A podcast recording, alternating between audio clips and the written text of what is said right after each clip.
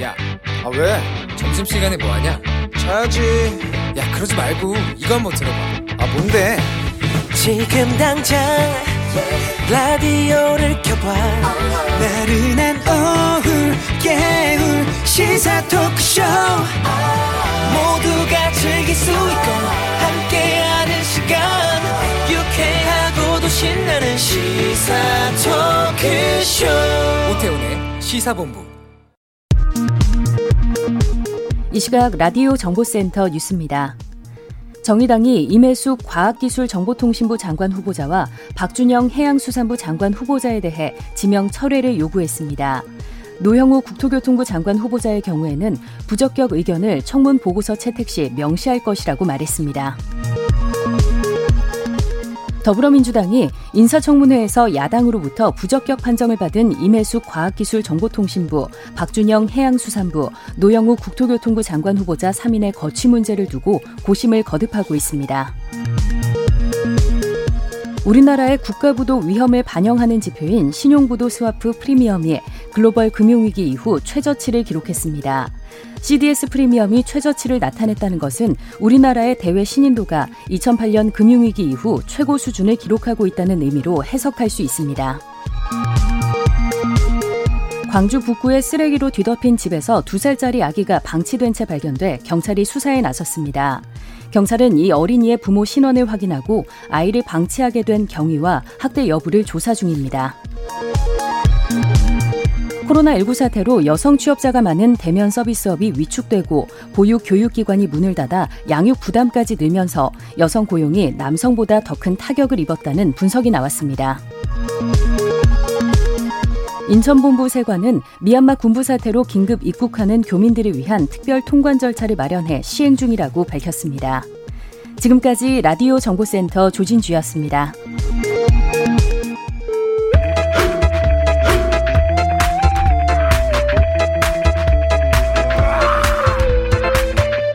오태우래 시사 본부. 네, KBS 일라디오 오태훈의 시사본부 2부 시작하겠습니다. 시사본부는 청취자 여러분들의 참여 기다리고 있습니다. 샵 9730으로 의견 보내주시면 되고요. 짧은 문자는 50원, 긴 문자는 100원, 어플리케이션 콩은 무료입니다. 팟캐스트와 콩, KBS 홈페이지를 통해서 시사본부 다시 들으실 수 있고요. 유튜브를 통해서도 만나실 수 있습니다. 유튜브 검색창에 일라디오 아니면 시사본부 이렇게 검색해 보시면 영상으로도 방송 확인하실 수 있습니다. 오늘 목요일입니다. 촌철 살인의 명쾌한 한마디부터 속 터지는 막말까지 한 주간의 말말말로 정치권 이슈를 정리하는 각설하고 2부에서 바로 시작하도록 하겠습니다. 더불어민주당 최민희 전 의원 나오셨습니다. 안녕하십니까? 안녕하세요. 불굴의 희망 최민희입니다. 네. 국민의힘 이준석 전 최고위원도 함께 하십니다. 안녕하십니까? 네, 안녕하세요. 예. 아, 지난 4일 국회에서는 다섯 개 부처 장관 후보자에 대한 인사청문회가 열렸고 오늘과 내일 이틀 동안은 김부겸 총리 후보자에 대한 인사청문회가 진행이 됩니다. 아, 관련돼서 지금 화요일 날 있었던 인사청문회는 어, 지금 보고서 채택 여부를 가지고 상당히 지금 여야 간에 논란이 좀 뜨거운데요. 먼저 관련된 인서트 듣고 두 분과 말씀 이어가도록 하겠습니다. 여자 조국이냐 그래요. 정권 말기에 이 레임덕 기차에 터보 엔진 다는 격이 될 겁니다. 사려 깊지 못한 부분이 있습니다. 공적인 업무에 가족을 대동하는 것에 대해서 어, 썩 바람직하게 여기지 않는 정서가 있는 건 사실이거든요. 실적을 부풀려갔다는 합리적 의심을 하게 될 수밖에 없, 습니다 대학원생이 참여한 논문을 제하면은 배우자가 부교수로 승진할 수 진급할 수 없었다. 남편 피에르 큐리하고 함께 연구를 했습니다. 우리나라 과기부 장관으로 임명하려면 이거 탈락입니다. 논문 내조라는 거는 제, 어, 전혀 아닙니다. 국민들이 요즘 정말 부동산 문제로 허탈해하는데 이익을 실현하셨어요. 예, 4년 만에 2억 2천. 국민들께 불편한 그런 그 마음을 가지시게 한 거에 대해서 제가 전 송구스럽다. 향후에 관세청 의견이 나오면 그 의견대로 어, 무조건 조치를 하겠습니다. 자녀에 대한 증여세 탈루 의혹으로 사과한 문승욱 산업부 장관 후보자까지 오늘 인사청문회 후보자 5명 중 4명이 도덕성 문제로 고개를 숙여야 했습니다. 네, 다섯 개 부처 장관 후보자에 대한 인사청문회는 끝났고 문승욱 산자부 장관이 됐습니다. 오늘 임명이 됐기 때문에요. 오늘부터 업무를 시작을 했고 지금 국민의힘 같은 경우에는 앞서 이제 말이 나왔던 임혜숙 과기부 장관 후보자 그리고 뭐 노영욱 국토부 장관 후보자, 박준영 해양수산부 장관 후보자, 아, 특히 이 세 장관 후보자에 대해서 오늘 오전에도 의총에서 이걸 논의를 좀 했다고 들었는데 먼저 이준석 최고위원께서 지금 어떤 상황이에요 국민의힘은 이번 청문회에 대해서? 실제로 이 문제에 대해서 저희 이번에 그, 그 청문회 위원으로 들어가셨던 분들이 네.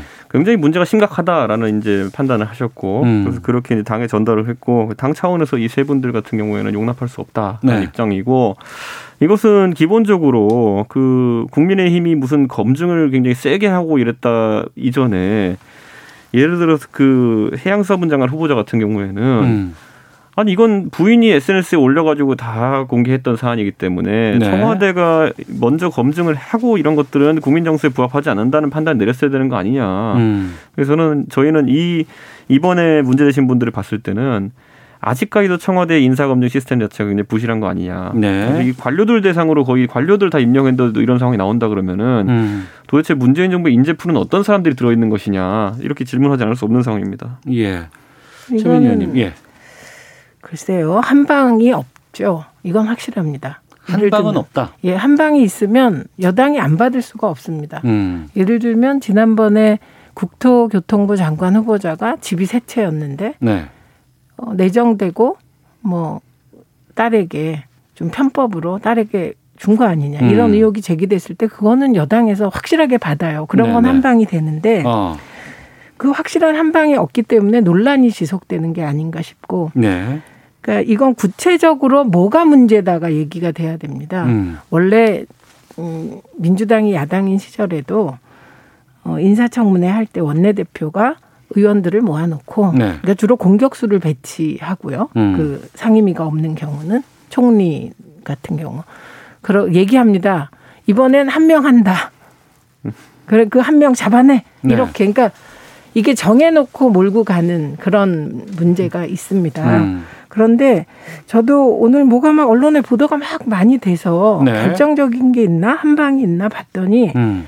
이게 해명이 된 것 안 된 걸 가려 보면 그게 몇 개 안 남더라고요. 그래서 야당이 의도하는 게 바로 이게 아닌가. 음. 뭔가 다섯 명이나 되고 총리까지 지금 인사청문회하고 검찰총장 또 하니까 일곱 명 하는 거거든요. 예, 예. 그러니까 뭔가 한 명에 하나씩이라도 일곱 개인데 음. 걔 중에 아 이게 의혹이 될까 말까 그랬을 때 그냥 다 던지면 음. 이게 뭐 몇십 개로 부풀려지니까 문제가 많은 것 같은데 네, 네. 사실은 저는 좀 뭐가 문제라고 한 명씩 콕콕 집어주셨으면 좋겠어요. 그러니까 이를테면은 그 지금 임혜수 과기부 장관 후보자 같은 경우에는 가족 동반 해외 출장하고 뭐 논문 표절 이런 부분들이 상당히 지금 네, 계속해서 보도가 되고 있거든요. 예, 그것도 구체적으로 들여, 들여다 보면 어. 예를 들면 딸을 데리고 갔다. 음. 고 쳐요. 그런데 딸의 비행기 값까지 공금해서 썼다. 문제가 돼요. 아, 그렇죠. 예. 그런데 비행기 값은 사비로 한 거예요. 아. 네, 학교가 가- 있어서 같이 갔다. 네, 이 정도다. 예, 예, 그런 거고 그리고 예. 가서 숙박 같이 한 겁니다. 어. 그럼 이 숙박 같이 한 것을 어떻게 볼 것인가. 그런데 사실 어, 저도 이제 이런 경우가 있었을 거 아니에요. 음. 그런데 가면 외국은 우리는 혼자 가는데 외국은 부부 동반으로 오고 외국은 가족을 데리고 오고 오히려 당당하게 소개를 해요. 네, 네. 그러니까 국제적인 교류가 잦은 분들의 경우 음. 이거 어떻게 해석해야 될까? 어, 이게 그러니까 뭐 저는 한 방은 만약에- 아니다. 네, 만약에 음. 비행기 값까지 공금해서 썼다. 저는 이거 딱 떨어지는 한 방이라고 봅니다. 네. 근데 비행기 값은 사비로 한 건 확인이 됐거든요. 음. 그다음에 논문 가- 논문 같은 경우는 정말 이건 다른 세계여서 전 조심 조심스럽고 제가 논문 표절 관련해서는 뭐 검- 많이 검증을 해봤어요. 그런데 이 경우도 도와준 제자들을 1저자, 3저자로 올려줬더라고요. 그러면 그거는 공로를 인정한 건데 이 경우까지 그냥 표절이라고 몰아붙여야 되냐. 이런 부분에 대해서는 하, 이건 저도 그렇지만 사실은 이 세계에 안 살아본 분들은 판단하기 굉장히 애매한 지점이 있다. 이렇게 봅니다. 알겠습니다. 한 방은 없다라는 주장에 대해서는 아, 저는요 그 컨퍼런스 같은 것도 저는 음. 예를 들어 컨퍼런스마다 그 광고를 그렇게 하는 경우도 있습니다. 배우자랑 같이 오는 것을 권장한다. 네. 배우자를 위한 어떤 다른 사교 이벤트 같은 것도 마련돼 있다. 이렇게 광고하는 것도 있고 어. 미성년 자녀가 있는 경우에는 데리고 오는 것을 적극 권장한다. 음. 뭐 이런 것들 저도 봤습니다. 그렇기 때문에 그런 것에 해당하는 컨퍼런스라면 전혀 문제될 사안이 아니고요. 네네. 다만 아까 말했던 것처럼 숙박비 부분에 있어가지고 만약에 그런 어떤 공금으로 혜택을 본 부분이 있다 한다면은 그거는 가볍게 사과하고 넘어가는 조- 것이 좋다 이런 생각을 하고 다만 이제 저는 그 연구 진실성 문제에 대해 가지고는 네. 이거야말로 학계에서 굉장히 문제 삼는 분들이 있고 음. 지금 이런 어떤 그 배우자의 어쨌든 연구 실적을 만들어준 것으로 예상되는 경우 같은 경우에는 이게 네. 바로 엄마 찬스, 아빠 찬스여가지고 배우자 찬스 아니겠습니까? 음. 그러니까 저는 이런 거는 공정의 문제에서 좀 바라볼 필요가 있다 이렇게 생각하고 그 밀수 문제 같은 경우에는 네, 네. 그게 참 밀수라고 이름 짓기도 뭐하지만은 이삿짐에 하여튼간 외교적으로 많은 이제 예외가 적용되는 이삿짐으로 박준영 해양수산부 장관 후보자 그렇죠. 예, 과다한. 예. 과다한 물품을 들여온 거 아니겠습니까? 아. 전 이것도 일반 국민 입장에서 한번 보셨으면 좋겠어요. 음. 일반 국민들이 지금 예를 들어 해외에서 어떤 직구를 한다고 했을 때 네. 그러면 개인 통관을 시킬 수가 있습니다. 그래가지고 뭐 200달러 이하는 어, 세금 안 내고 들어오고 이런 게 안 내죠. 예. 있거든요. 근데 그것도 엄격하게 제한되는 게 뭐냐면요. 본인이 사용 목적으로 수입했을 때, 음. 그랬을 때 개인 통관 인정되는 것이고, 그렇죠. 예. 그러다 보니 같은 물품을 예를 들어 여러 개 가져온다. 음. 예를 들어 전동 칫솔을 20개 산다. 이러면 이거는 판매 목적이 있다 보는 거거든요. 네네. 그래야 그때부터는 관세를 물리는 것이거든요. 음. 그렇기 때문에 저는 이뭐 개인이 도자기나 아니면은 뭐 이런 것에 취향이 있어서 모았을 수는 있습니다. 근데 그것을 만약 판매 목적으로 가져가는 순간 이거는 그런 이삿짐 특혜 혜택에 뭐 정확하지 않은 그런 어, 적용 사례거든요. 그렇기 때문에 저는 그거에 대해 가지고는 굉장히 부적절한 처신이다라는 걸 인정해야 된다. 음. 이미 어느 정도 사과성 발언했지만은 네네. 어, 이미 국민들이 봤을 때는 그 정도로 공과사를 구분 못한다고 했을 때는 음. 장관직을 수행하기 어렵다라고 하는 것이고 저는 이제 국토교통부 장관 후보자 같은 경우에는 문제될 것이 없지만 문제인 겁니다. 왜냐? 최근에 그 관사 재테크란 말이 유행하지 않았습니까? 네네. 그러니까 관사 재테크가 뭡니까? 청와대에서 청와대 대변인이라는 사람은 원래 대통령을 가까이서 모셔야 되고 계속 메시지를 같이 내야 되니까 급수가 높아서가 아니라 그 직종의 특이 특이한 지점 때문에 그 직업의 특이한 지점 때문에 관사를 내어주는 상황이었는데 네네. 그 집을 관- 제공해 주는 거죠. 그러니까. 그 예. 관사에 들어가 살면서 어. 나머지 자금은 다 끌어모아 가지고 재개발 건물을 샀다. 아. 이렇게 해서 그때 관사 재테크란 말이 문제돼서 김의겸 대변인이 곤란을 치른 거 아닙니까? 네. 의원 되셨지만은 지금 그런데 제가 봤을 때는 이 세종시에다가 특별 분양을 했잖아요. 음. 특별 분양이라 함은 원래 몇, 몇십 대 일 가는 그런 어떤 분양인데 공무원들은 많게는 2대 1 정도, 3대 1 정도의 어쨌든 경쟁률로 본인이 주택을 받을 수 있게 되는 것인데 그런 기회를 이제 활용하고 또 전세를 또 이제 했다는 거는 저는 약간 부동산 욕심이 과했다. 네. 현 정부의 철학과 맞지 않는 부분이 있다 이렇게 봅니다. 음. 그게 이제 팩트는 이런 거예요. 예를 들면 해외 직구 뭐 이런 말씀 박준영 후보자 부인 우리는 또 이건 상상할 수 없는 세계죠. 이런 세계가 있는 것도 몰랐어요. 음, 뭐 예, 예. 우리나라에도 좋은 그릇 도자기 그릇 많은데 이런 세계가 있구나. 그러니까 지금 말씀하신 의혹들이 구체적으로 확인돼야 되는 거죠. 지금 의혹 제기니까. 음. 그래서 이 부분은 저는 판단 유보입니다. 왜냐하면 박준영 내정자가 부인과 같이 좋은 도자기가 있어서 그릇이 탐이 나서 같이 했다거나 네. 이런 사안은 아니고 부인 문제인데 음. 그 내용이 지금 나온 것만으로는 확정하기가 어려워요. 네. 그리고 이 행태 자체가 이상한 거에 대해서는 사과를 했기 때문에 음. 좀 구체적으로 들여다봤으면 좋겠다 싶은데 노영우 후보자에 대해서 그렇게 얘기해서 제가 자료를 찾아봤죠. 예. 그랬더니 애초에 세종시가 조성될 때 그 세종시 조성 자체가 국가 균형 발전 차원이었어요. 예. 인구가 내려가야 되는데 공무원들이 안 내려가는 겁니다. 음. 그러니까 세종시의 공무원들을 대상으로 특별 분양을 음. 한 거예요. 거기엔 또 하나의 이유가 있어요. 아파트가 안 팔린 거예요. 가격이 너무 낮아서. 예. 그래서 그 2대 1이라고는 하지만 사실은 그게 인기가 없었던 거예요.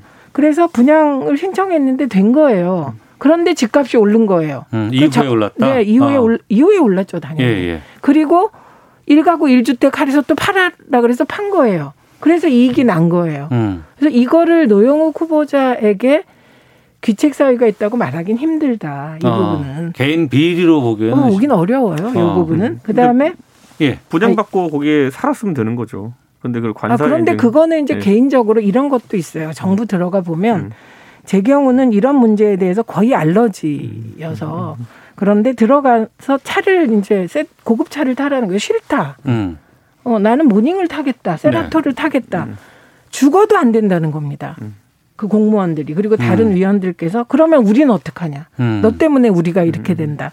그래서 그 관사에 사는 문제가 그 공무원 사회에서는 거기에 살지 않으면 별난 사람. 그걸로 이제 공무원들하고 이렇게 뭐 아래 위에서 문제 생겨야 될 상황이 됐을 거라고 생각합니다. 그래서 네. 그럴 때 그냥 난 우리 집에서 살 거야. 관사 음. 없애. 네. 이러지 않았다고 문제를 삼기에도 음. 그래서 좀 어렵다 이건 그렇기 뭐. 때문에 노영욱 후보자에게 가해진 부분은 이 부분도 그렇고 처에 대한 부분도 와 근데 진짜 저는 이번에 의원님들이 능력 있거나 아니면 수사기관과 연결돼 있으신가 이런 의혹을 가진 게 어떻게 알았을까 그 범죄 기록은 본인 아니면 안 띄워주거든요. 그리고 이 범죄는 오래전 일이고 그리고 아파서 그런 거기 때문에 이런 건 여성들은 이해를 그냥 할 수 있는 거거든요. 안 하면 좋겠지만 그럴 수 있다는 거예요. 잘했다는 것도 아니지만 어, 절도 관련된 뭐 네, 네. 근데 거죠? 그게 네. 이제 그 그러니까 약간 몸에 문제가 음. 있어서 그랬다는 건데 와 이거를 조금 더 검토해 보시고 공개하지 이 부분은 좀 심하셨다. 이거는 너무 상처 주기였다. 음. 그러면 여기다가 듭니다. 앞서 이준석 최고위원께서 좀 지적하셨던 부분이니까 청와대에서 어떤 그 민정에서의 어떤 이런 그 관- 인사 내신할 때 음. 이런 검증 과정이 좀 부실한 건 아니냐는 제기에 대해서는 어떻게 아니 그건 뭐 늘 제기되죠. 검증은 꼼꼼해야 되는데 예를 네. 들면 또 하나의 기준은 2007년과 2007년을 기준으로 다운 계약서 문제는 따로 하셔야 돼요. 이거는 저희가 인사청문회 할 때도 민주당 의원들조차 2007년 이전에 다운 계약서 가지고 계속 문제 제기를 해서 헌재 재판관 그 인사청문회 때 저희가 모여서 하지 마라 그거는 음. 2007년 이제는 관행이 그랬다. 네. 근데 2007년 이후에 그런 건 문제가 된다 이렇게 정했거든요. 그러니까 다운 계약서는 기준을 정해야 돼요 인사청문회에. 음. 그리고 지금 말씀하신 부분은 예를 들면 어, 부인의 그런 문제는 사실 청와대가 알았더라도 이건 공개하면 안 되는 거고. 그리고 이건 문제가 안 된다고 저도 판단하거든요. 음. 예, 그리고 이건 뭐 이분이 뭐 상습적으로 그런 것도 아니고 얼마나 고통스러운 일입니까? 그래서 네. 그런 건 그렇고 제가 놀란 건 그 배우자의 의 논문까지 검증하셨구나. 음. 깜짝 놀랐어요. 그리고 이거를 이제 배우자 찬스라고 naming해서 공격하긴 쉬운데 두 분이 다 연구자세요. 그건 확실해요. 그래서 누가 누구에게 도움을 줬는지 모르겠지만 네. 토론하고 도움 주는 건 알겠습니다. 그건 문제라고 생각하지 않습니다. 오늘 뭐 예. 그 어제 이제 퀴리 부인 때문에 굉장히 사람들이 놀랐고 오늘은 또 윤건영이 빌 게이츠 얘기를 했던 것 같은데 이런 거 자꾸 이렇게 덮으려고 이제 이제 되지도 않는 걸 갖다 붙이니까 국민들이 조소하는 것이고 음. 저는 기본적으로 그 뭐라 될까요? 그 공무원 주택 분양에 대해 가지고는 관사를 그럼 차라리 없애는 방향으로 갔어야 되는 거 아니냐. 네. 왜냐하면 그게 쉽지 않다고 말씀하시지만은 음. 오세훈 시장 당선되고 나가지고 관사 없앴어요. 예. 그러니까 그는 의지를 가진 사람이면 할 수 있는 것이고 저는 거기에 대해서 이제 조직 내에서 야 너만 잘난 척하냐 이렇게 나오는 문화가 있다면은 그것마저도 개혁의 대상입니다. 그렇기 때문에 음. 검찰 개혁 이런 거 하시는 것처럼 그런 관사 재택하는 문화라는 것도 좀 없애졌으면 하는 것이 국민들 바람일 겁니다. 어, 저도 말하죠. 예. 근데 청취자- 예. 오세훈 시장하고는 달라요. 음. 선출직은 그렇게 할 수 있어요. 그리고 오세훈 시장은 서울시장만 하고 말 게 아니기 때문에 음. 그렇게 할 수 있고 힘도 있어요. 임명직은 그렇게 하기 힘들어요. 그래서 저는 우리가 성경 말씀대로 살라고 매우 노력을 합니다. 음. 성경 말씀 기준으로 세상의 제도를 다 바꾸고 문화를 바꿔 나가는 게 목표일 텐데 지금 이 순간 노 후보자에게 그걸 요구할 수 있냐? 저는 그건 아니라는 거예요. 알겠습니다. 청취자 의견을 좀 소개해드리고 여기에 대해서는 좀 의견도 좀 여쭤보도록 하겠습니다. 사마나 후보님은 참으로 답답합니다. 과연 우리나라 고위 공직자와 국회의원들 깨끗하고 진정으로 국민께 봉사할 사람이 이렇게 없나요? 자신 깨끗하지 못한데 깨끗한 정치를 할 수 있을까요? 변명하지 말고 사죄해야 한다고 봅니다. 김성수님은 다른 공공기관들은 가족 동반하지 못하도록 하고 있어요. 우리나라도 대학 교수만큼 과도한 우대를 받는 집단도 없을 것 같아요. 3232 93, 아, 9231님 후보자 스스로가 판단해야 된다고 봅니다. 편나눠서 쌈질하고 뭐 하는 건지 청문회 때마다 속이 터지네요. 2573님 문제를 제기하는 국회의원들은 부동산으로 차익 얻으신 분들 전혀 없으신가요? LH 사태 이후로 전수조사한다고 한 거 어떻게 됐습니까? 라는 의견도 보내주고 계시는데. 그러니까 이제 지금 보면은 여당에서는 정책 검증하자. 그리고 이제 야당에서는 아니다. 국민의 눈높이에 맞는 도덕성 검증해야 된다라는 부분도 있는데 어떻게 가야지. 이게 뭐 그러면 어 도덕성으로 깨끗한 분이 오면 다 통과되고 그것만 갖고 되는 것도 아니잖아요. 이게 어떻게 해야 되는 이게요. 거다고 보세요?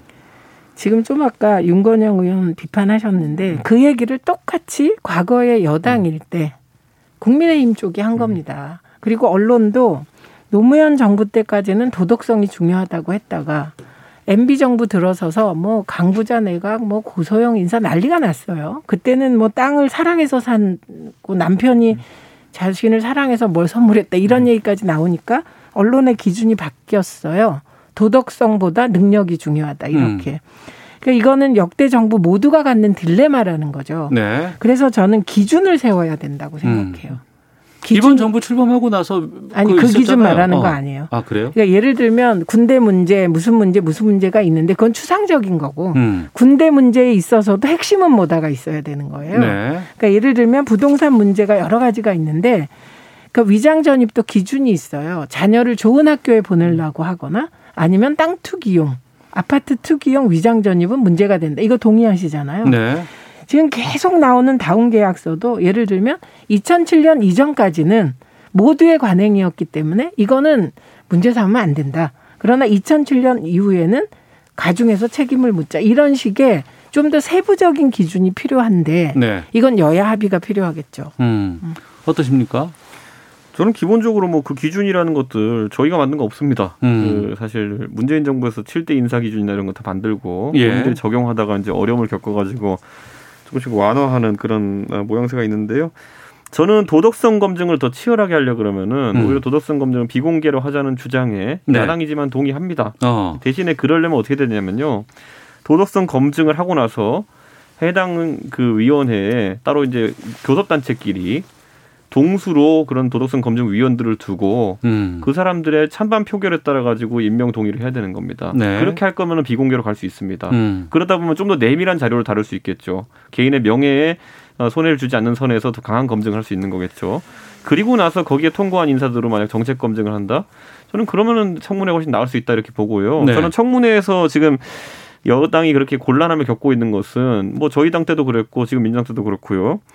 대한민국에서 또 전문성과 도덕성을 완벽하게 또 갖춘 사람을 찾는 게 쉬운 일은 또 아닙니다. 음. 안타깝게도. 그렇기 때문에 그런 문제가 있다면은 하나씩 내놓으면 됩니다. 예를 들어 여당 같은 경우에는 이 과도한 도덕성 검증을 통해 가지고 사람이 희화화되고 그래서 사람이 지원 안 하려고 하는 상황을 해결하기 위해서 예, 예. 대신 야당에게 실질적인 임명 동의권을 줄 수 있는 겁니다. 야당의 임명 동의권. 아까 어. 제가 말한 것처럼 제 아이디어 하나는 예. 교섭단체에 해당하는 정당들끼리 음. 한 다섯 명씩 해가지고 도덕성 검증 위원을 동수로 두고 거기서 동수니까 어차피 과반이 나오려면은 한 명이라도 더 이제 상대 진영에서 투표해줘야 되는 거거든요. 예. 동수로 두고 거기 투표해가지고 임명 동의 여부를 국회에서 정하게 한다. 음. 그리고 나중에 정책 검증은 따로 지금처럼 공개로 하고 이 정도면은 되지 않을까 싶은데 그 임명 동의 문제 때문에 여당이 이런 거 못 봤죠. 그러니까 음. 전 여당이 뭔가 내려놓을 생각을 해야 되는 거고 야당 입장에선 임명되냐 마느냐보다 사실 원래 제일 중요한 게 뭐냐면은 이걸로 인해 가지고 이슈화가 되고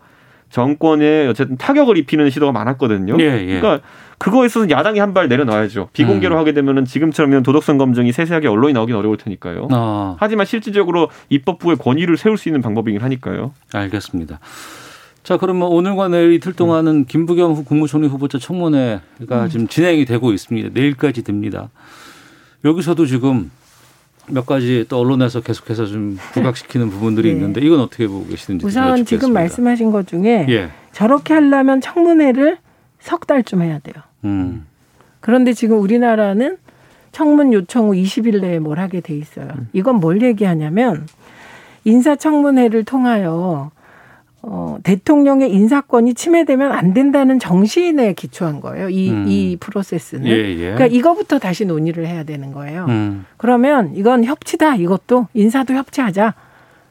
그러니까 협치의 기준을 인사권을 내놔라 이렇게까지 가자는 주장일 수 있는 거예요. 그럼 석 달 동안 우리가 인사청문회를 할 수 있는 나라일까? 이거부터 근본적인 음. 고민이 필요하고 네. 그 부분이 합의가 된다면 저는 뭐 그런 안도 음. 괜찮을 음. 거라고 봅니다.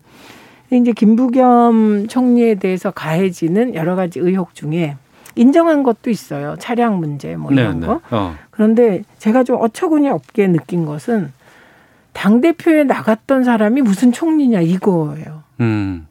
그러면 어떻게 하라는 건지. 음, 예를 들면 이게 뭐 관치 선거를 하려고 한다, 관권 선거. 지금 그게 가능합니까? 어, 그럼 관치 선거 뭐가 있을까? 댓글 가능해요? 어, 뭐가 있을까요? 없다는 거예요. 그래서 그건 정치 공세다. 네. 저는 이렇게 규정하고 이왕구 전 총리의 경우는 원내대표 하다가 바로 총리 되셨어요. 아 박근혜 대통령 때. 네네. 아, 예, 예. 그때 그걸 문제 삼지는 않았어요. 어. 민주당이. 음. 왜냐하면 우리나라는 의원 내각제 요소가 헌법에 있기 때문에 그 의원이 내각에 들어갈 수 있습니다. 그랬을 때는 그게 당파성이 생길 수밖에 없다 이렇게 봤기 때문에 그래서 그런 건 좀 걷어내고 구체적으로 오히려 따져봐야 될 건 오전에 나왔던 것 중에 과연 청년 군, 군 복무 가산점제는 타당한가? 네. 이런 거는 좀 의원들이 집중 질문을 해야 될 것 같아요. 음. 거기에 대한 답을 김부겸 내정자는 그거는 위헌이 났다 이미. 네. 그래서 어렵다 이렇게 딱 선을 그었고 그러나 뭐 호봉 등으로 뭐그 가산점을 주는 것은 이미 하고 있고 더 확대해야 된다고 답했더군요. 근데 이와 관련하여 뭐 모병제 얘기도 나오고 이렇기 때문에 음. 진짜 대선을 앞두고 총리가 임명되고 총리 청문회를 하는 겁니다. 그러면 총리에게 물어야 할 만한 것들을 좀 물었으면 좋겠어요. 네. 이준석 최고위원께서는요? 그러니까 저는 김부겸 그 총리 후보자가 장관 청문회도 거쳐왔고 거기서 큰 결격 사유가 발견되지 않았었기 때문에 네네. 네. 지금 와서 도덕성 검증을 그쪽 방향을 강하게 한다는 것은 큰 의미는 없습니다. 음. 그렇기 때문에 저희 야당 입장에서는 김부겸 후보자가 어쨌든 정치인 출신이니까 꼭 예. 이분만 찝어서 얘기하는 것도 아니고 음. 어쨌든 대선까지 함께 갈 것으로 보이는 총리에 대해서 정치 편향성 시비가 발생하지 않도록 조심해 달라라는 의견을 지금 전달하는데 그걸 세게 검증하고 있는 겁니다. 예를 들어서 지금까지 뭐 예를 들어 어, 지난 총선도 그렇고 이번 그 보궐선거도 그렇고요. 어, 공교롭게도 이제 코로나 국면이다 보니까 네. 선거를 앞두고 또는 선거 뭐 직전에 뭐 재난지원금을 지급하는 문제라든지 아, 정부의 예, 예. 사실상의 행정력을 동원해 가지고 음. 야당에서는 선거에 영향이 갔다고밖에 의심할 수 없는 그런 일들이 있기 때문에 예. 그런 것들에 대해서 아무래도 또 정치인 출신 총리들이다 보니까 더 오해 살 수 있는 부분이 있으니 음. 그러지 않았으면 좋겠다는 취지로 계속 검증을 하고 있는 것이고 저는 뭐 이게 뭐 김부겸 어 총리 후보자가 지금까지 정치 행적을 봤을 때 뭐 노골적으로 무슨 특정 정당을 위해서 선거 국면을 지휘하거나 이러지 않을 것이라는 확신은 있습니다. 네. 하지만 아까 말했던 것처럼 그런 것들은 보통 청와대의 의중이 반영된 것 같은데 그런 음. 상황에 소신 총리로서의 역할을 할 수 있겠느냐 이런 거는 계속 따져 묻는 거죠. 알겠습니다. 짧게 한, 한 의견만 듣고 마치, 어, 좀 쉬었다 갈까 하는데 지금 앞서서 일곱 명의 그 인사청문회 얘기를 하셨는데 지금 김호수 검찰총장 후보자는 인사청문회가 남아 있습니다. 네. 아직 일정이 잡혔는지는 확인을 못 하고 있는데 여기에 대해서는 어떻게 보고 계세요? 입장? 저는 이상한 게 네. 이성윤 지검장이 될 거라고 언론과 야당이 생각했나 봐요. 어. 이성윤 지검장이 유력할 땐 이성윤 지검장에 대해서 저로서는 상상하기 힘든 보도량을 내보냈고 네네. 네. 그러더니 그 사인 최종 인사청문위원회 추천 사, 사인 중에 이성윤 지검장이 탈락하고 나니까 그다음에 또 김호수 음. 될 가능성이 높다부터 시작해서 총 공격이 시작되더라고요. 네. 저 이게 이상하다고 생각합니다. 음. 그냥 이게 가장 이상해요. 예. 이윤석 최고위원께서는요? 저는 뭐 김호수 그 검찰총장 후보자에 대해 가지고는 제 검찰 쪽에서 들려오는 평가는 좋은 사람이다라는 평가를 음. 제가 주로 들은 것 같습니다. 다만 이제 야당에서 또 이제 지적하는 거는 어쩌다 보면 김호수 차관이 그 조국 추미애 그리고 뭐 박 그 박상기 장관 때부터 했죠. 네. 차관을 이제 계속 지내오다 보니까 네. 이분이 이제 역시 정권에 굉장히 속된 말로 어 좋은 어떤 연이 있어가지고 음. 이렇게 중용되는 것이냐에 대한 의심을 하고 있는 것인데 네.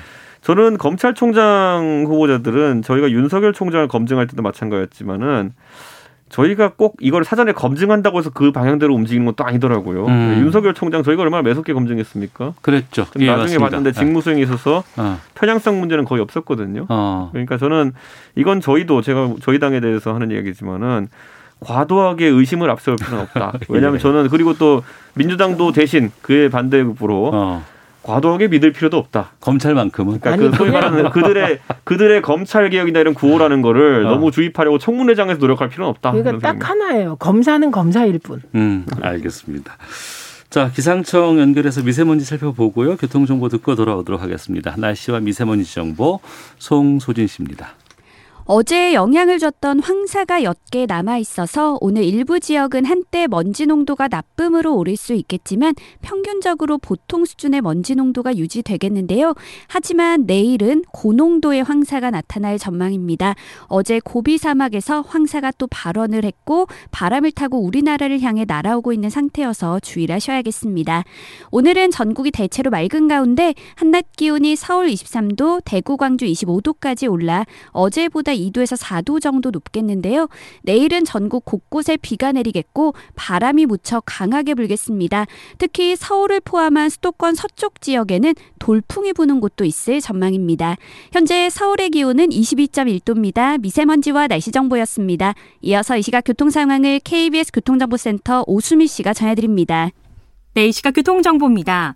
지금 서울 시내 차량 이동도 많은데 돌발 소식도 있어서 주의를 해주셔야겠습니다. 내부순환로 성산 쪽으로 홍제 램프를 지나서 3차로에 고장난 차가 서 있고요. 여파로 정체입니다. 그리고 한강 따라 구리 하남 쪽으로 가는데 정체도 심한데요. 그나마 올림픽 대로를 선택하시는 편이 낫겠습니다. 지금 강변북로가 방화대교부터 성산대교까지 밀리고요. 이 구간 벗어나는 데만 30분이나 넘게 걸리고 있습니다. 그래도 올림픽 대로는 행주대교부터 염창 나들목까지 20분 조금 넘게 예상되고 있습니다. 고속도로에서는 서해안 고속도로 서울 쪽으로 매송에서 승용차 관련한 사고가 났고요. 지장을 받아 밀리고 있습니다. 반대 목포 방향으로는 안산 분기점에서 순산 터널, 팔곡 분기점에서 용담 터널까지 답답하고 다시 팔탄 분기점에서 화성 휴게소 부근까지도 천천히 지나가고 있습니다. 지금까지 KBS 교통정보센터였습니다.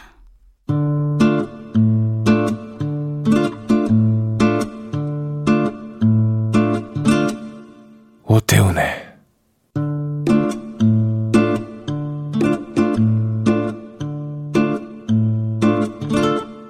시사본부 네, 각설하고 최민희 더불어민주당 전 의원, 어, 이준석 국민의힘 전 최고위원과 함께하고 있습니다. 당내 상황 좀 살펴보도록 하겠습니다. 여야 지도부가 새로 꾸려졌습니다. 민주당의 송영길 대표 취임 이후에 여러 가지 파격 행보들 보이고 있다. 이렇게 언론에서 분석하고 있고 부동산 백신 문제 해결에 시동을 걸었습니다.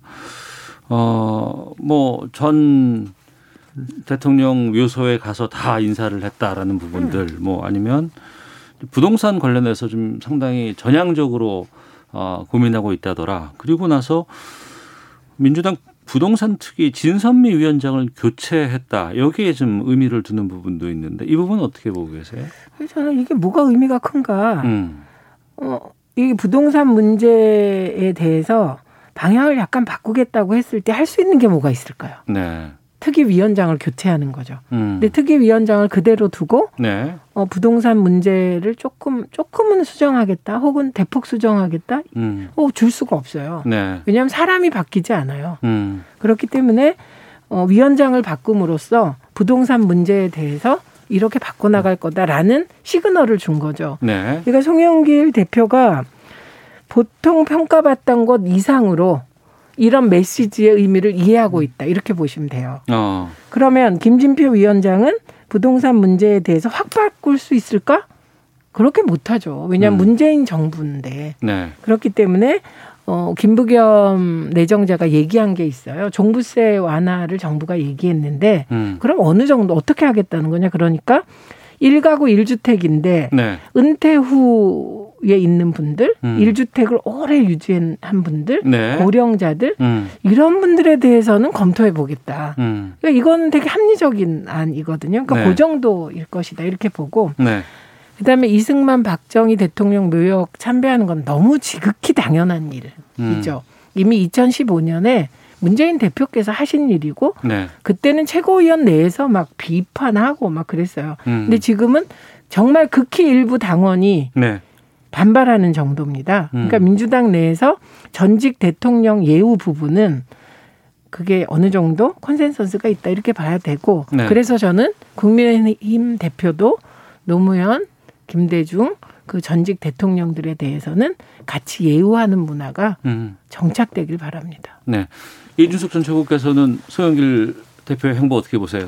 기본적으로 송영길 대표에게 지금은 허니문 기간에 가깝다. 당내에서. 아직까지 이제 아. 반발이나 이견은 나오기 어려운 상태겠죠. 네. 초기니까. 근데 인사가 끝나고 나서 이제 사실상 어떤 정책을 냈을 때 음.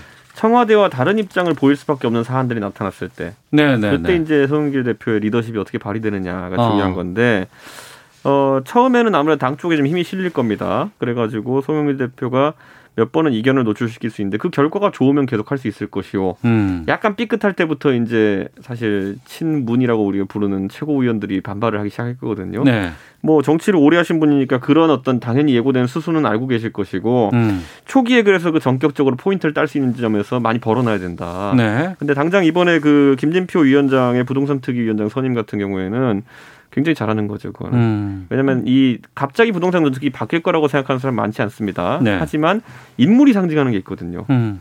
예를 들어서 지금 갑자기 그 송영길 그 대표가 조홍천 의원을 어디다 중용한다. 음. 어 그러면 저 사람은 조홍천 의원이 아무리 외롭고 당에서 좀 비판을 받는다 하더라도 챙겨주는구나. 어 생각보다 통 큰 사람이네. 뭐 이런 이미지가 생길 수 있는 거고 인사로서 말할 수 있는 것도 있는데 네. 지금까지는 상당히 좀 어, 특기할 만한 그런 인사들을 하고 있는 것 같습니다. 그래서 어, 정책의 전환이라는 거는 생각보다 긴 시간에 걸쳐서 사람들이 체감할 수 있는 것이기 때문에 이런 인물 교체 를 통해 가지고 여권이 강성 일변도로 이제 있었던 부동산 정책과 음. 갖가지 뭐 검찰 개혁이나 이런 사회 개혁 정책에 대해 가지고 조금은 아 저 사람은 조금 더 합리적인 사람이구나라고 인정할 수 있는 사람으로 바꾸게 되면은 네. 중도층에 상당한 소구력이 있을 것이다 저는 이렇게 봅니다. 네. 검찰 개혁 관련해서는 이제 앞서 말씀해 주셨기 때문에 뭐 중수청 설치라든가 이런 부분에 대해서는 그러니까 김용민 최고위원은 이게 더 힘을 실어야 된다는 목소리인 것 같고 어떻게 보세요, 송영길 대표의 행보는? 송영길 대표의 행보나 김용민 최고 수석 최고의 행보와 별개로 제 생각부터 말씀드리겠습니다. 음. 일단 검찰 개혁이 60년 만에 공수처를 이뤘어요. 네. 검경 수사권 조- 조정을 합의에 하에 했어요. 음. 그러면 공수처가 출범하는데 몇 개월 걸렸습니까? 음. 이게 뭐 시간이 꽤 걸렸죠. 네, 네. 검경 수사권 조정이 자리 잡는 과정은 몇 년이 걸릴까요? 최하 3년으로 보는 거거든요. 어. 그렇기 때문에 저는 대통령께서 얘기한 속도 조절론이 장기적으로는 그 검경 수사권 완전 분리 네. 네, 이렇게 가는 게 맞다고 생각을 해요. 음. 그런데 이걸 문재인 정부 하에서 다 이룰 수 있나? 어. 현실적으로 불가능하다는 겁니다. 예, 예. 시간이 필요하다. 어. 그렇죠. 그렇기 때문에 그 검수완박이 신념 인분 그리고 그걸 임무로 생각하는 정치인은 그걸 계속 가져가시면 되고 음.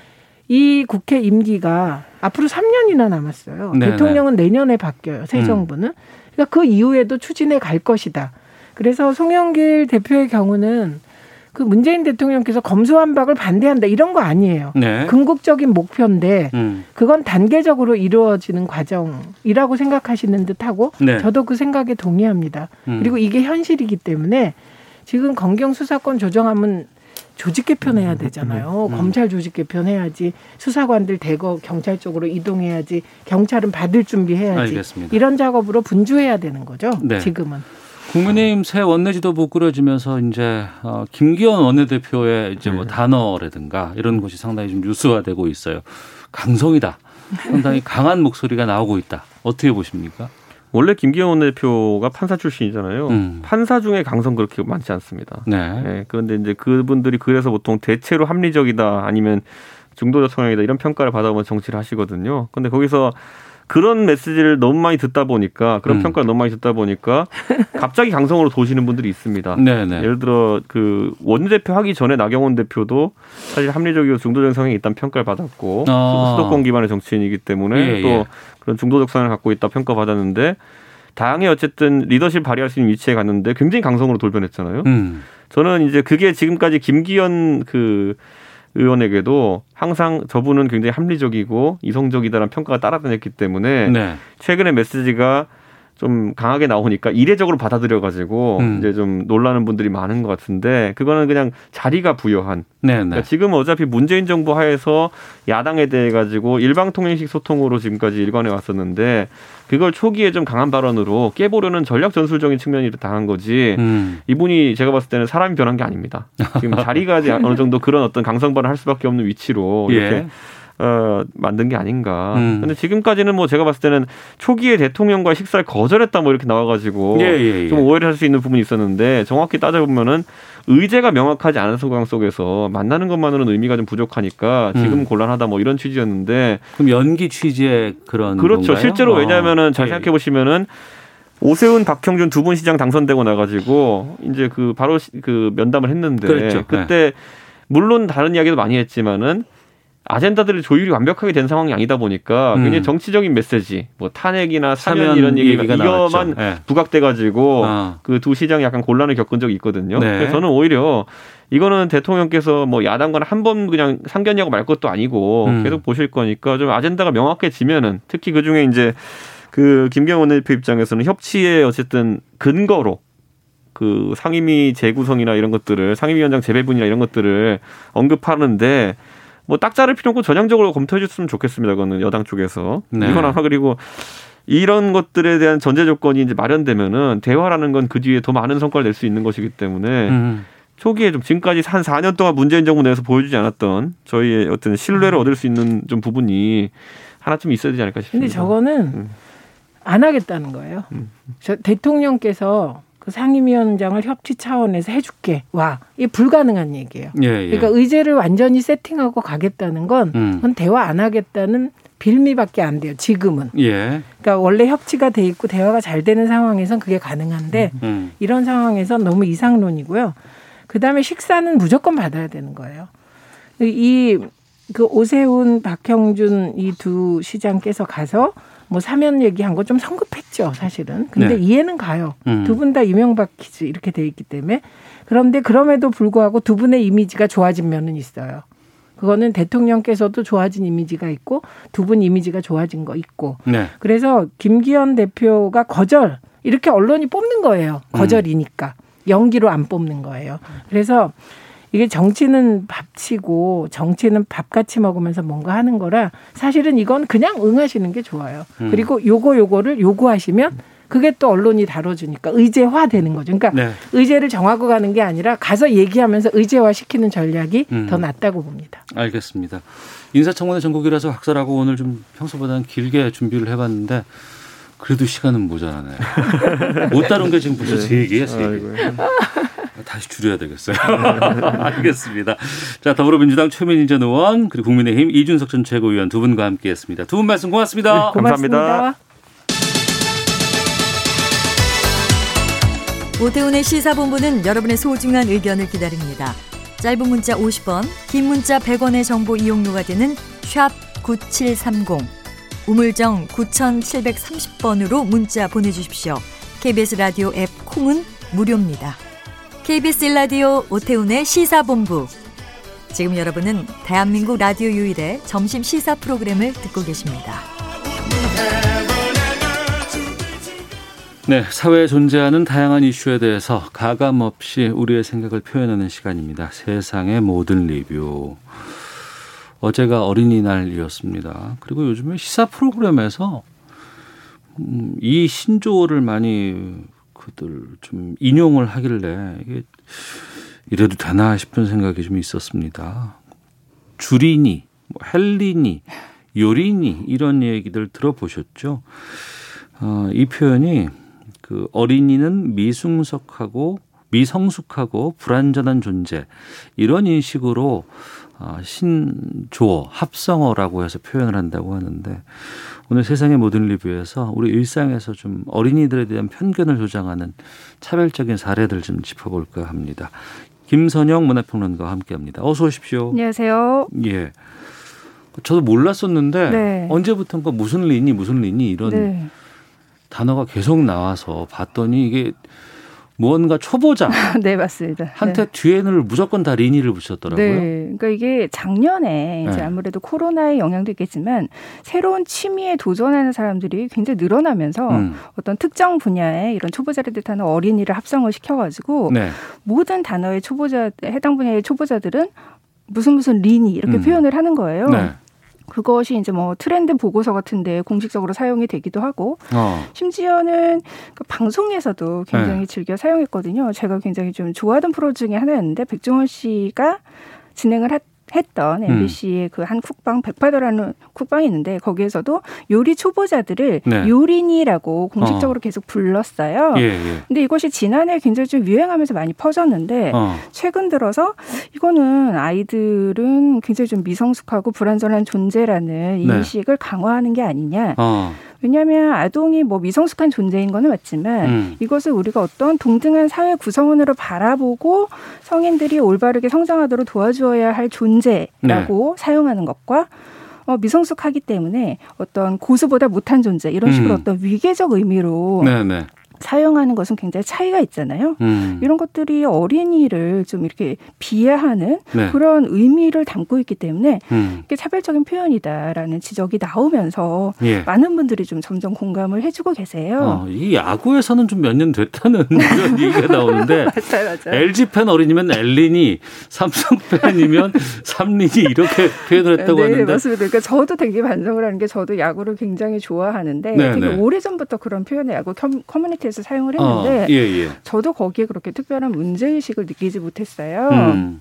근데 이것이 어떤 공식적인 기사에서도 이렇게 사용을 하고 어떤 특정한 네네. 커뮤니티에서 어. 사용했던 것들이 음. 점점 넓게 유행어로서 퍼지게 되니까 여기에 그 담겨 있는 어떤 근본적인 차별의 뉘앙스를 이제는 더 이상 강조하면 안 되겠다 이런 네. 문제 의식이 좀 확산이 된 거죠. 그러니까 이런 부분들이 중요한 네. 게 저희도 어저께 불법 리딩방에 대해서 이제 아는 경찰에서 다루다 보니까 이 줄인이라는 얘기가 나오, 나왔어요. 아, 네네. 근데 그때는 이게 그 불편한 용어라고 생각하지 못하는 분들도 계시거든요. 그렇죠. 그런데 불편한 네. 용어라는 게 알려지고 네. 사람들이 안 쓰게 되고 인식이 그럼 저, 바뀌고 네, 그다음부터는 이런 단어가 사라지는 거거든요. 그렇죠. 그런 단계까지 가는 게 맞죠. 맞습니다. 그래서 어. 지금 그런 단계에 있는 것 같아요. 예. 처음에는 음. 이게 차별적인 표현이다라고 지적을 했을 때는 네. 어 그냥 재치 있게 표현한 거 아니냐 음. 이렇게 좀 반박하는 의견들도 많았는데 네. 요즘에는 그 근본적인 어떤 차별적인 그 의미를 계속해서 많은 사람들이 좀 설득을 하고 음. 계시니까 우리가 그렇다라면 이제 초보자라는 뜻만 단순히 사용을 한다면 그러니까 주식 초보 자 이렇게 하면 되잖아요. 네. 주식 초보. 초보자, 어, 네. 뭐 주식 입문자 네. 이런 식으로 대체적인 표현이 얼마든지 있으니까 어. 우리가 이제 고려를 해보자 이런 네. 식으로 이제 많이들 공감을 맞습니다. 그러니까 네. 초보자, 입문자 이거를 이거 단어가 있는데 이걸 쓰면 되는데 굳이 거기다가 어린이를 붙이는 건좀 그렇죠. 아니죠. 네. 그리고 어린이들도 잘해요. 그럼요. 요즘에는 저보다 나은 게 얼마나 많은데. 그렇습니다. 요즘 예. 뭐 디지털 도구 다루는 것만 해도 네. 어린이들이 훨씬 잘하는 분야가 많고. 어, 그럼요. 게임 이런 곳에서는 또 저도 애들한테 엄청 혼나기 때문에 알겠습니다. 네. 이 신조어로 시작을 했습니다만 좀 네. 최근에 좀 논란이 되는 아동 비하 사례가 꽤 발견된다면서요? 네, 그 제가 이제 최근에 굉장히 좀 화제가 됐던 이런 그 문제의식이 공감대를 형성하는 과정에서 화제가 됐던 기사가 최근 한국일보에서 아동 콘텐츠 속의 어떤 차별 사례들을 굉장히 논리적으로 분석을 해서 이 음. 기획 기사 시리즈로 내놓았는데요. 어린이날 아동 기념으로. 콘텐츠라고 하면 아이들이 보는 내용인 거 아니에요? 그렇죠. 아동 용. 이 아동용 콘텐츠죠 말 어. 그대로. 그렇다라면 당연히 네. 굉장히 교육적인 의미를 담고 있고 그렇죠. 아동을 존중하는 내용이 기본으로 깔려 있어야 되는데 네. 이 안에서조차 어린이들을 좀 비하하고 차별하는 그런 사례들이 굉장히 많이 발견이 됐어요. 어떤 사례가 있는 거예요? 그러니까 대표적으로 이제 저는 좀 놀랐던 게 교과서.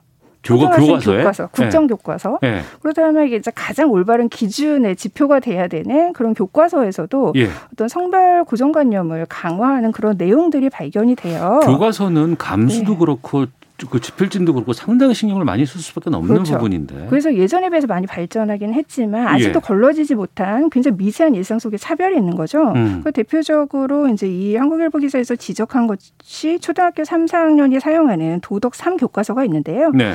여기에서 이제 행복한 가정을 만들어요라는 어, 단원이 있어요. 행복한 가정을 만들어요. 네. 네. 근데 여기에서 이제 사례로 등장한 한 가족이 엄마가 가사를 다 전담을 하고 엄마가 아파야지만 아빠나 자녀들이 가사 일을 좀 도와주는 아, 엄마가 부엌에서 항상 일을 하고 네. 엄마가 아플 때는 아빠가 그때만 가서 도와준다고요? 그렇죠. 요즘 이렇게 용감한 사람이 있어요?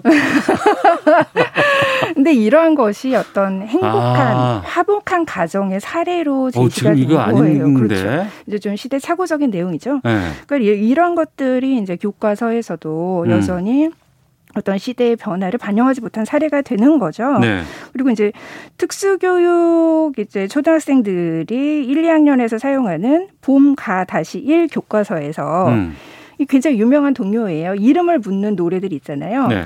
당신은 누구십니까? 그러면 어. 나는 뭐뭐 뭐 자기 네네. 이름을 말하는데 여자아이들이 대답할 때는 그 이름 아름답구나. 음. 남자아이들이 대답할 때는 그 이름 씩씩하구나.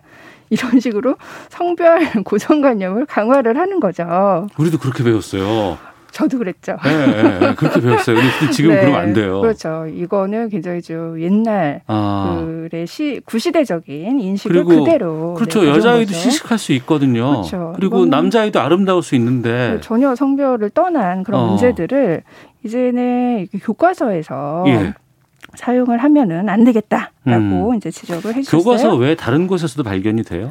이 좀 분석 기사에서 제가 좀 가장 심각하게 놀랬던 것은 아이들을 상대로 한 성교육 관련 교육 도서들이에요.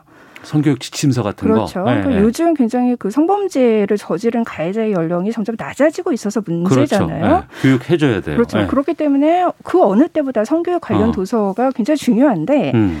어, 아직까지도 이런 성교육 관련 도서에서 올바른 그 성교육에 대한 인식을 심어주기는커녕 오히려 성폭력적인 내용이 담긴 게 너무 많은 거예요. 성교육 지침서인데 성폭력을 담고 있다고요? 가령 이제 만화 같은 경우 예. 이거 이것이 성폭력이다라고 그 묘사를 하는데 굉장히 음. 직접적이고 노골적인 수위의 사파들이 그림들이 들어가는 거죠. 그런 그림들이 들어가 있으면 그걸 따라할 수 있는 우려가 있잖아요. 그렇죠. 그리고 네. 어떤 시각적인 자극을 주는 거죠. 아. 그런 식으로 노골적으로 표현하지 않아도 이것은 네. 문제다라고 음. 충분히 인식시켜 줄 수 있는데 음. 오히려 사파 자체가 굉장히 선정적이기 때문에 오히려 원초적인 어떤 호기심을 자극하는 그런 식의 묘사들이 굉장히 많고요. 네. 어, 성교육 도서 그 30권 중에 무려 10권에서 어떤 그런 예전에는 장난이라고 수용될 수 있었던 것들, 가령 이제 속옷끈을 이렇게 잡아당기고 도망친다거나, 음. 뭐 치마를 이렇게 들춘다거나, 아이스 키게 한다거나. 이런 것들이 지금은 이렇게 성폭력적인 행동이잖아요. 그렇죠. 예. 그런 것들이 아직도 이 어떤 문제의식 없이 그냥 어. 일상적인 장난처럼 아, 이건 장난이야. 이렇게 네. 묘사가 돼 있다고요? 묘사가 되는 어. 사례가 열 10건에서 발견이 됐어요. 어, 이러한 문제는 사실은 이런 출판물들, 음. 아동 출판물들의 어떤 유해성 같은 것들을 사실은 이렇게 섬세하게 검열하는 그런 제도가 너무나 미비하기 때문에 그냥 공공 도서관에서도 이런 문제 있는 도서들이 열람이 가능하고 음. 학교에서도 이제 아이들이 빌려볼 수 있는 그런 사례가 되는 거죠. 이런 건 계속 지적해주고 바꿔서 어 바꿔 나가도록 해야 되거든요. 그렇죠. 그러니까 이- 단순한 거예요. 과거에는 네. 어 살색이라는 색이 있었어요. 어, 그렇죠, 맞아요. 네. 근데 지금은 그색 절대 그렇게 하면 안 네, 됩니다. 그렇게 지칭하지 않죠. 그냥 예. 살구색 살구색이라고 얘기를 하고 바뀌었어요. 네. 살색은 어떤 색도 다 살색일 수 있거든요. 그렇죠, 맞습니다. 근데 그 색을 표현하는 것 자체도 잘못된 부분이고 네. 과거 우리 무슨 뭐 어, 무슨 개그 프로그램에서는 그 흑인 분장하고 막 아, 그렇죠. 놀린다거나 네. 뭐 이런 경우도 많았는데 지금은 네. 절대 그런 거 안 되는 것처럼 그렇습니다. 우리 사회 주변 곳곳에서 산재해 있는 그런 것들을 하나씩 발견하고 네. 바꾸고 하는 노력들이 필요한데 그렇죠. 문제는 이제 아동 콘텐츠는 어린이들이 직접 목소리를 내기가 어렵다 보니까 음. 아직까지도 이런 문제점들이 수정이 되지 않고 있는 거죠. 그런 부분에 대해서 네. 국가인권위원회에서 여러 가지 뭐 관련 입장들을 발표했다고는 하는데 네네. 아 이것도 그렇구나. 네, 그러니까 맞아요. 여자애들이 좋아하는 장난감이나 문구용품은 분홍색이 있고 맞습니다. 남자 애들이 쓰는 건 파랑색이다. 네.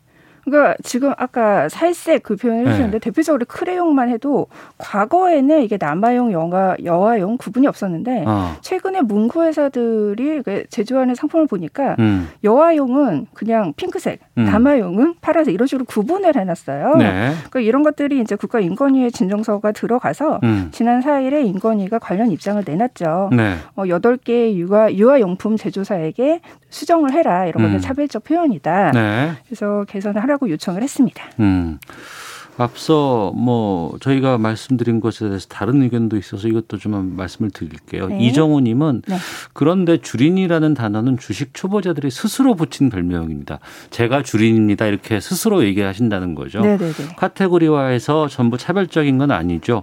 주린이라는 표현보다 그걸 어설프다고 해석하는 것이 저는 더 차별적으로 느껴지네요라고 말씀드리는데 네. 저희가 말씀드리는 부분은 이 주식 초보자들을 어설프다고 해서 뭐라고 드리는 것이 아니고 거기에 인용하는 단어에 어린이를 어설픈 것으로 반영해서 네. 이 단어를 뽑는다는 것에 대해서는 저희가 좀 개선의 여지가 있지 않나라는 말씀 드리고요. 네.